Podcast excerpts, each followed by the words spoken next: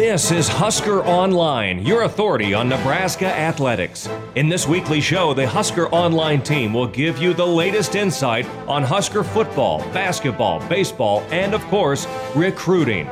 Now, here's your host, Husker Online publisher Sean Callahan. Hello, and welcome again to another edition of trying to figure out what's going on in the Big Ten Conference. Also, the Husker Online show, Sean Callahan, Robin Washut. Nate Clouse says over the next hour, we are going to try to at least make some sense of what we know, which changes literally by the minute. Um, but I'll tell you what, guys, um, if you would have told me three, four months ago, we'd be dealing with governors, senators, and now presidents, uh, not university presidents, but the president, Donald Trump, um, lobbying to play Big Ten football. Uh, I, I, wouldn't have believed you. I mean, th- this has really taken an interesting turn this week, and you, just don't know where it's going to go. I mean, I look at what's going on now. Obviously, the push is now for October 10th. I mean, this is kind of the last charge that you know the Ohio States and these people are making to try to salvage this. Let's play eight games, nine games, start on October 10th, and be a part of it. Um, but you know, will will the politics on the presidential side of the universities that voted no already? Can they actually get the support to even get this model on the table, that remains the biggest unknown. Yeah, especially when you know something like that. Uh, correct me if I'm wrong, but needs 60 percent of the nine votes, nine votes uh, of the 14. So, uh, you know that obviously would require a pretty significant shift in the way that uh, that original 11 to three supposed vote uh, went. So, a lot of work to be done in that regard, but uh, you know, it, it's as crazy as this whole thing has been. Uh, you know, it, at least it's providing some sort of hope that uh, at some point or another there will be football in 2020. Whereas even a few weeks ago, uh, it seemed like we were destined to have a long, cold, dark winter until January, when uh, at the earliest we could see Big Ten football again. So whether it's October or I don't know the the post Thanksgiving window is another one that's being heavily looked at. Uh, it seems like there's more momentum than in a long time that we will have football in the fall. Now it's just a matter of when they play, how many games, and all that good stuff. Yeah, if anything, I think this has all put a lot of pressure on those people to. Uh, to maybe come to the table with a little bit more of an open mind, or um, you know, I think some of them were exposed a little bit when the with uh, the the Nebraska players lawsuit where they came out and said that the vote was 11 to three.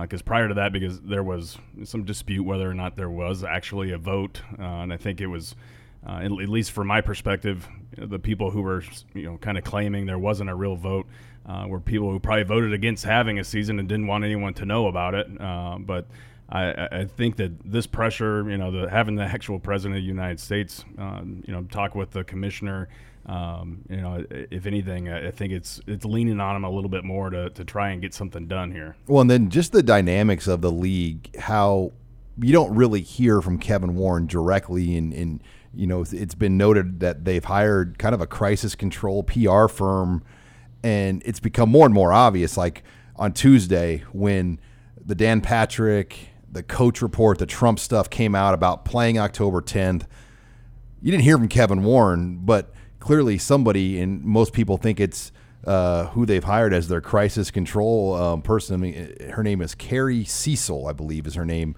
Um, immediately, about three or four of the same national guys all get the same information, the same. I mean, it's kind of a war right now of the people that want to play, which are the coaches, the ads, and the fans, and then the people that don't want to play, which is the commissioner Kevin Warren and four or five of these national soldiers that go to war for him and literally take on every college football fan base.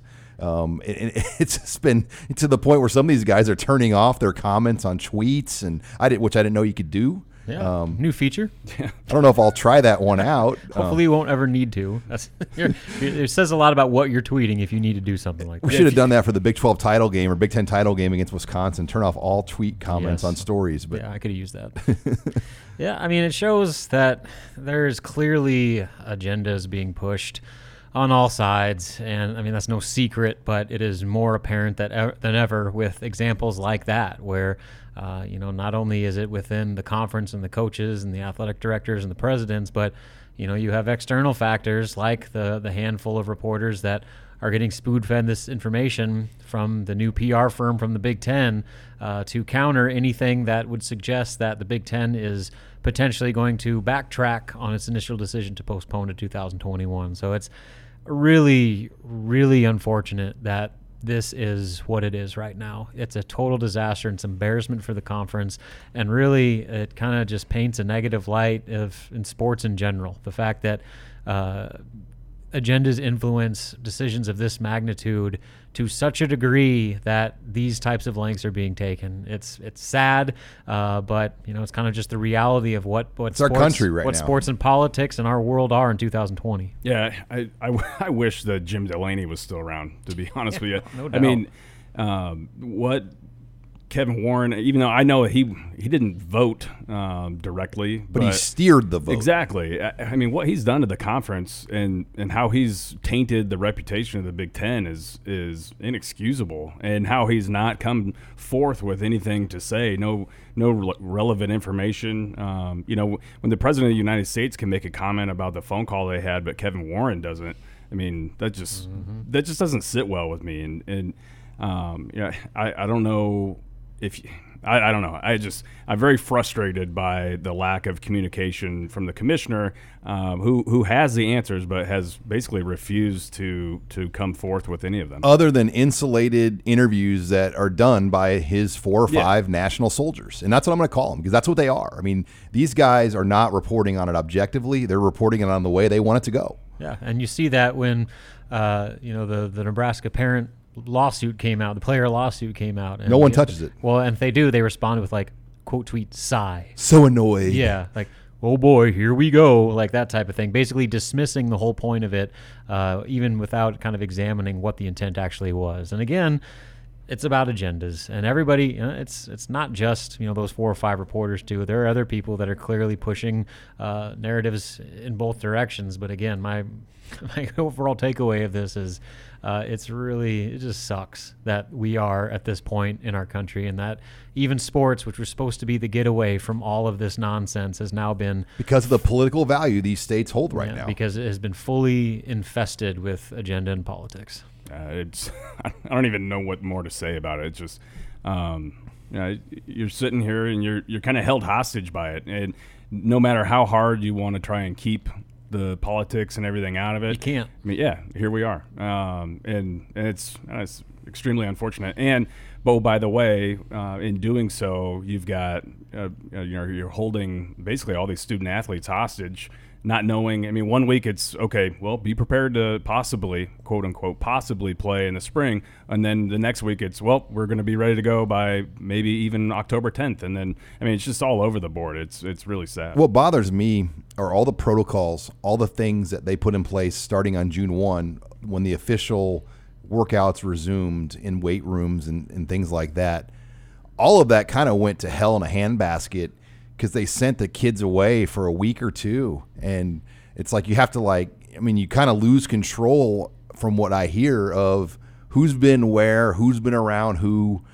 You got to retest everybody. Naturally, you're going to get some positives that pop up um, because the young 20s and high teens are, are the people that are getting it right now. Just the way socially they interact and the things they do. So, you know, even if say this October 10th plan would come to fruition, you know, there's a lot of work that would have to get done um, to kind of get your protocols back into place. That's why I'm hesitant to uh, put a lot of faith in that October 10th start date, just because I just don't know logistically if the Big Ten can be able to get its ducks in a row and get all 14 schools in line with what they need to do to make it happen. Uh, I've very little faith in uh, their ability to manage something like that. And so hopefully they prove me wrong. But right now I am far from optimistic, and so that's why I lean more towards if we're going to have Thanksgiving, maybe yes, exactly that.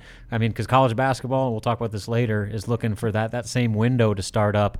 So it would make sense that you know if basketball can do it, football can do it. So hopefully, you know that if nothing else is the the latest it goes, and we have football, you know, post Thanksgiving, which is certainly better than some JV season in January. Yeah, that that's the thing about it. I mean, you've got Trump who said that things are on the one yard line, but, but you know you know for sure that um, you know, if it's on the one yard line, you've got 99 more yards to go, not not just a um, you know a, a, dive over the pile to score. So.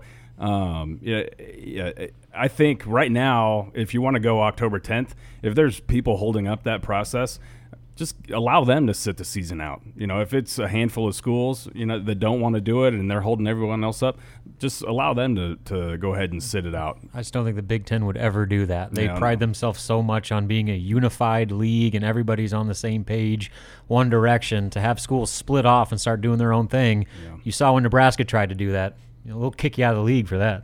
Well, and it's going to take Ohio State, you know, coming out and swinging their sword and, and, and doing that. I mean – if they step out and say, the hell with you, Kevin Warren, the hell with the politics you've brought into this mess, we're going to play football. If you want to kick Ohio State out of the Big Ten, we could be an independent, just like Notre Dame, and we could make a lot of money. Mm-hmm. And somebody tell me how I'm wrong there, because if Ohio, Ohio State just said, "Hey, screw it," if you want to, we'll we'll dare you, Big Ten, to kick us out. Then Nebraska follows. Then somebody else follows. I mean, that's that's a possible. I mean, I'm not saying it's going to happen, but they're the only one with the clout to do something like that at this point. I mean, obviously there's other major institutions in the conference, but Ohio State is a cut above everybody else right now as we speak. And in this current situation, they are the one that has the sword capable of, of doing some damage. All right, we'll continue this discussion.